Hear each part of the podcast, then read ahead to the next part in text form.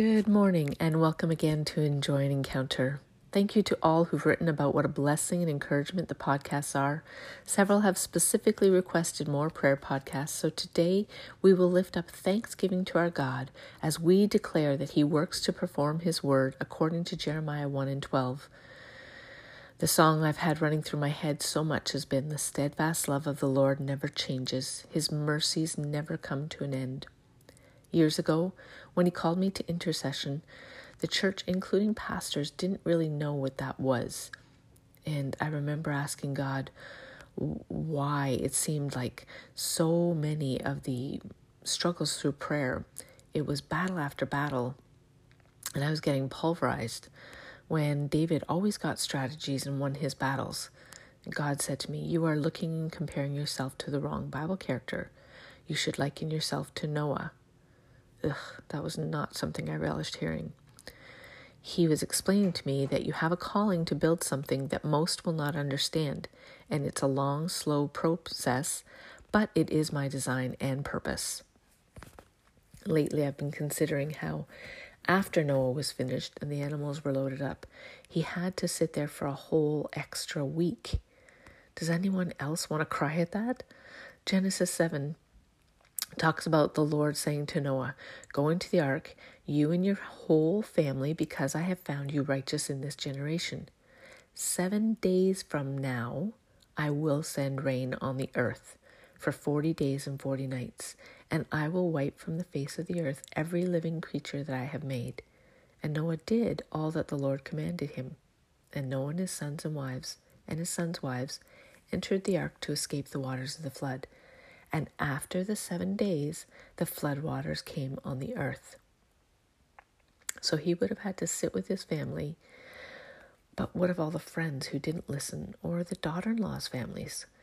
After all those years of building, still to have to wait when it seemed like everything was done that God had asked him to do? Why? We don't know.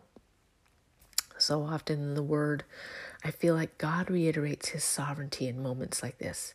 He reaffirms, I am God and you are not. We are crazy self absorbed in this world. As my son says, could you have imagined 10 years ago that people would daily take pictures of themselves and post them all over social media? Grown adults, so self absorbed so as to routinely smile and pose and post. God reaffirms his way his time, His power and authority to act as God. We can like it or not, it's irrelevant, and it's hard for our entitled world to come to terms with. It's hard for us who are so self absorbed and want our own ways and have our own thoughts about our world to think that that this is the way it is. And we can't bargain with God, although as most of you know I do my fair share of reasoning. But at the end of the conversation, he is God and I am not. And as his servant, I am to surrender.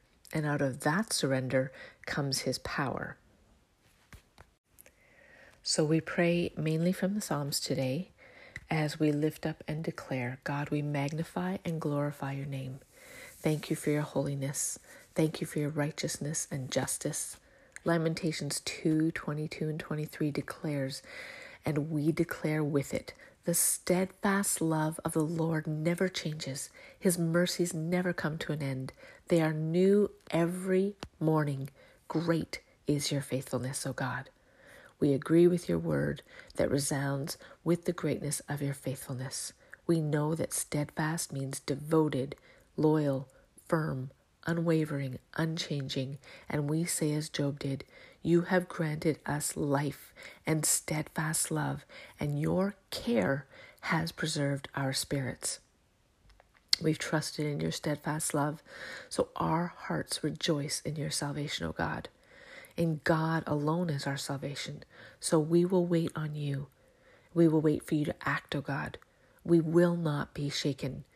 To you, O Lord, we lift up our soul. In you we trust. Let us not be put to shame.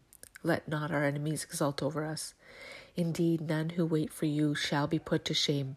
They shall be ashamed who are wantonly treacherous. Make us to know your ways, O Lord. Give us your strategies, so that, like the men of Issachar, we can know our times and what to do. responding and not reacting to what is taking place, implementing the wisdom of our God as you whisper into our spirits what to do and how to do it. Teach us your paths. Lead us in your truths and teach us, for you are the God of our salvation, and in you we wait all day long because power belongs to you, and to you belongs steadfast love. Your word says that you will render to a man according to his work. We know your word tells us that this is the plan. At the right time, you will bring everything together under the authority of Christ, everything in heaven and on earth. Furthermore, because we are united with Christ, we have received an inheritance from God. For he chose us in advance, and he makes everything work out according to his plan. That's a beautiful promise from Ephesians 1 10 and 11. We decree in faith together that you are not a man that you should lie. What you've spoken, you will do. What you've said, it will come to pass. Just like the Lamb who was slain from the foundation of the world. For all things serve our God. Your deeds are awesome. Your power, O God, is great, so great that your enemies cringe before you, and all the earth worships you. How awesome are your deeds toward us! We are your people who do right. May God be gracious to us and bless us and make his face shine upon us. You who trust in the Lord, we are like Mount Zion, which cannot be moved but abides forever. Their evil hold fast to their evil purposes, thinking that they are not seen. But God shoots his arrow at them and they are wounded, and suddenly they are brought to ruin with their own tongues. Thank you for your words against those who are evil, God.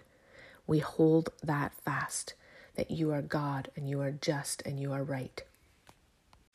We trust your word, O God, that says, As the mountains surround Jerusalem, so the Lord surrounds his people, from this time forth and forevermore.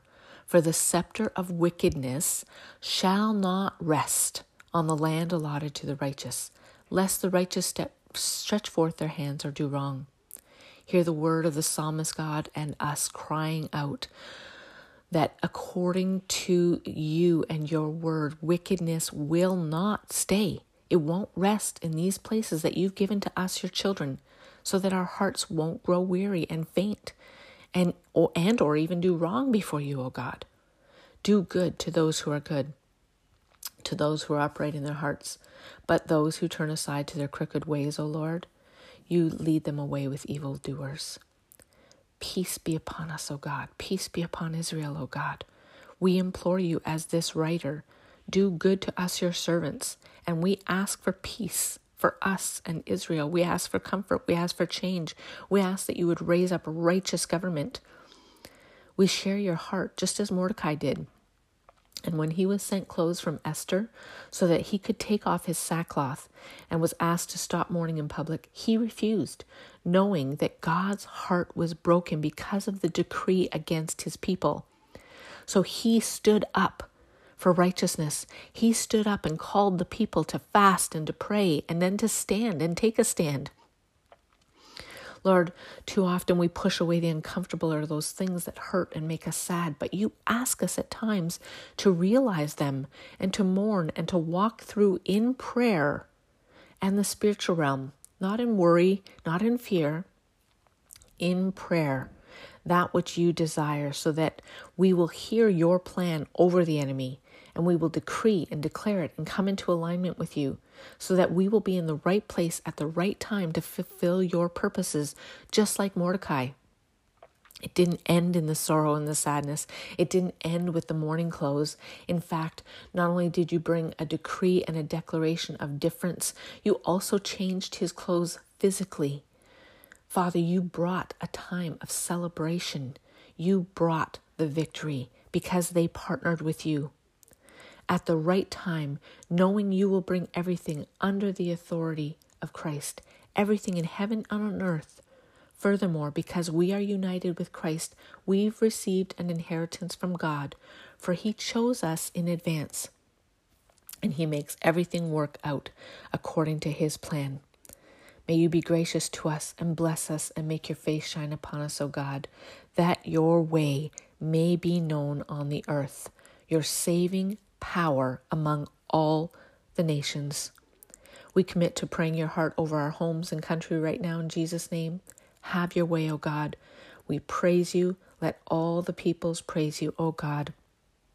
And we give you thanks on this American Thanksgiving Day. In Jesus' name, amen.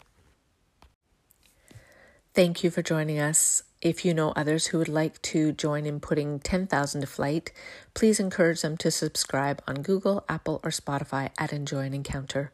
May you and yours be blessed with knowing God's heart in deeper ways as you spend time in gratitude and thankfulness for His presence and as you have many more personal encounters with your God.